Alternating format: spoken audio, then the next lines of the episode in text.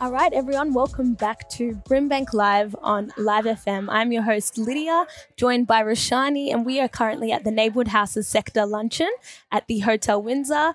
And we are currently joined by Petro, who's the communications manager of the Neighbourhood Houses. Hello, Petro. Hey guys, thank you so much for having me. This is really kind of surreal.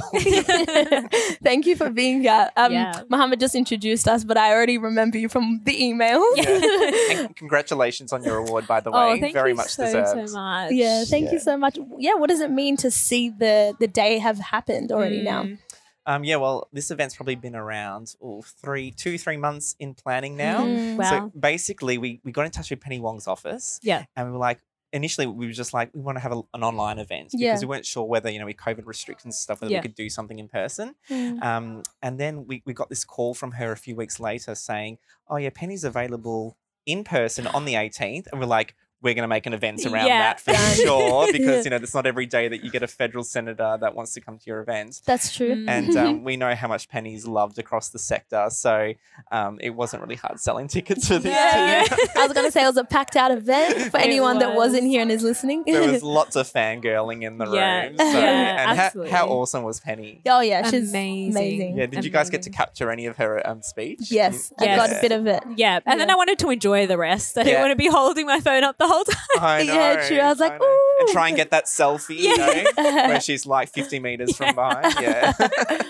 so what is your work involved in the in this space, in the neighborhood houses space, especially over I guess the last year and a half with COVID? Um, what has your work involved? yeah. So, you know, when COVID hit, literally the week before was the first week of March, we had our annual conference. We had 340 people in a room in Lorne. And then a week later, restrictions hit. And we were just like, oh my God, thank God. You know, Mm. we came just before that because we would have had to cancel it. Yeah. Um, and you know, obviously, event management is a massive undertaking in terms of organizing Yes. speakers, Yeah. activities, dietary requirements, Yeah. all that kind of stuff. And um, yeah, so in terms of when COVID hit, um, my job being the comms manager at NHVIC was really making sure that the sector had the most um, up to date information in terms of what the Mm. restrictions were.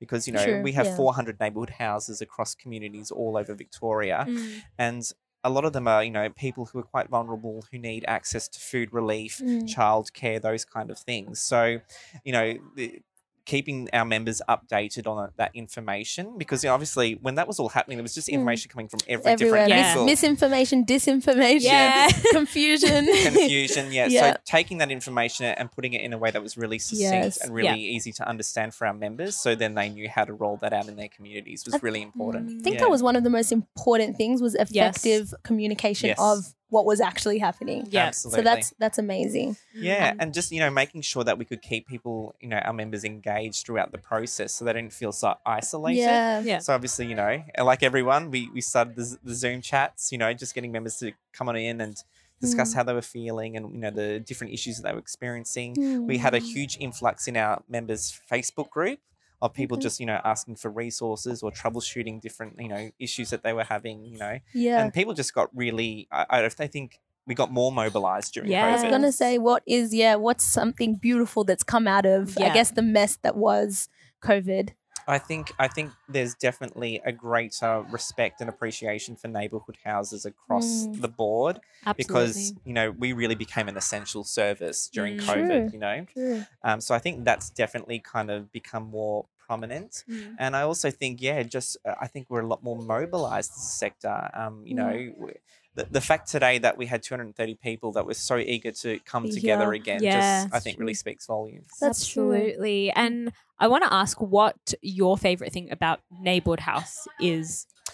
I think it's for me, it's their inclusivity. Mhm. Yeah. Um, it's the diversity of, of services that they provide. You know, no neighborhood house is ever the same. Mm. You know, some provide adult education, Mm. some provide childcare, some provide kinder, Mm. some provide, uh, you know, mothers groups like Mhm. and, and they're for people of all ages and Yeah. all backgrounds all ethnicities um, you Mm. know a lot of great work happening in the lgbtq space which is you Mm. know something that's really important to me Yeah. um, the support of migrant and refugee communities. Mm. I just I just love the diversity of the work that they do, and just they're they're so grassroots. Yes. and their commitment to community That's is just true. something that you know really inspires me. and that we can Mm. all feel really that commitment to community Yeah. is very evident i would say even just stepping into this space only a year and a Mm. half ago i was like blown away by the commit the commitment to community um, and what about something that we could potentially look forward to something that you're um, working on or aware about um, in this space um, moving forward Yeah,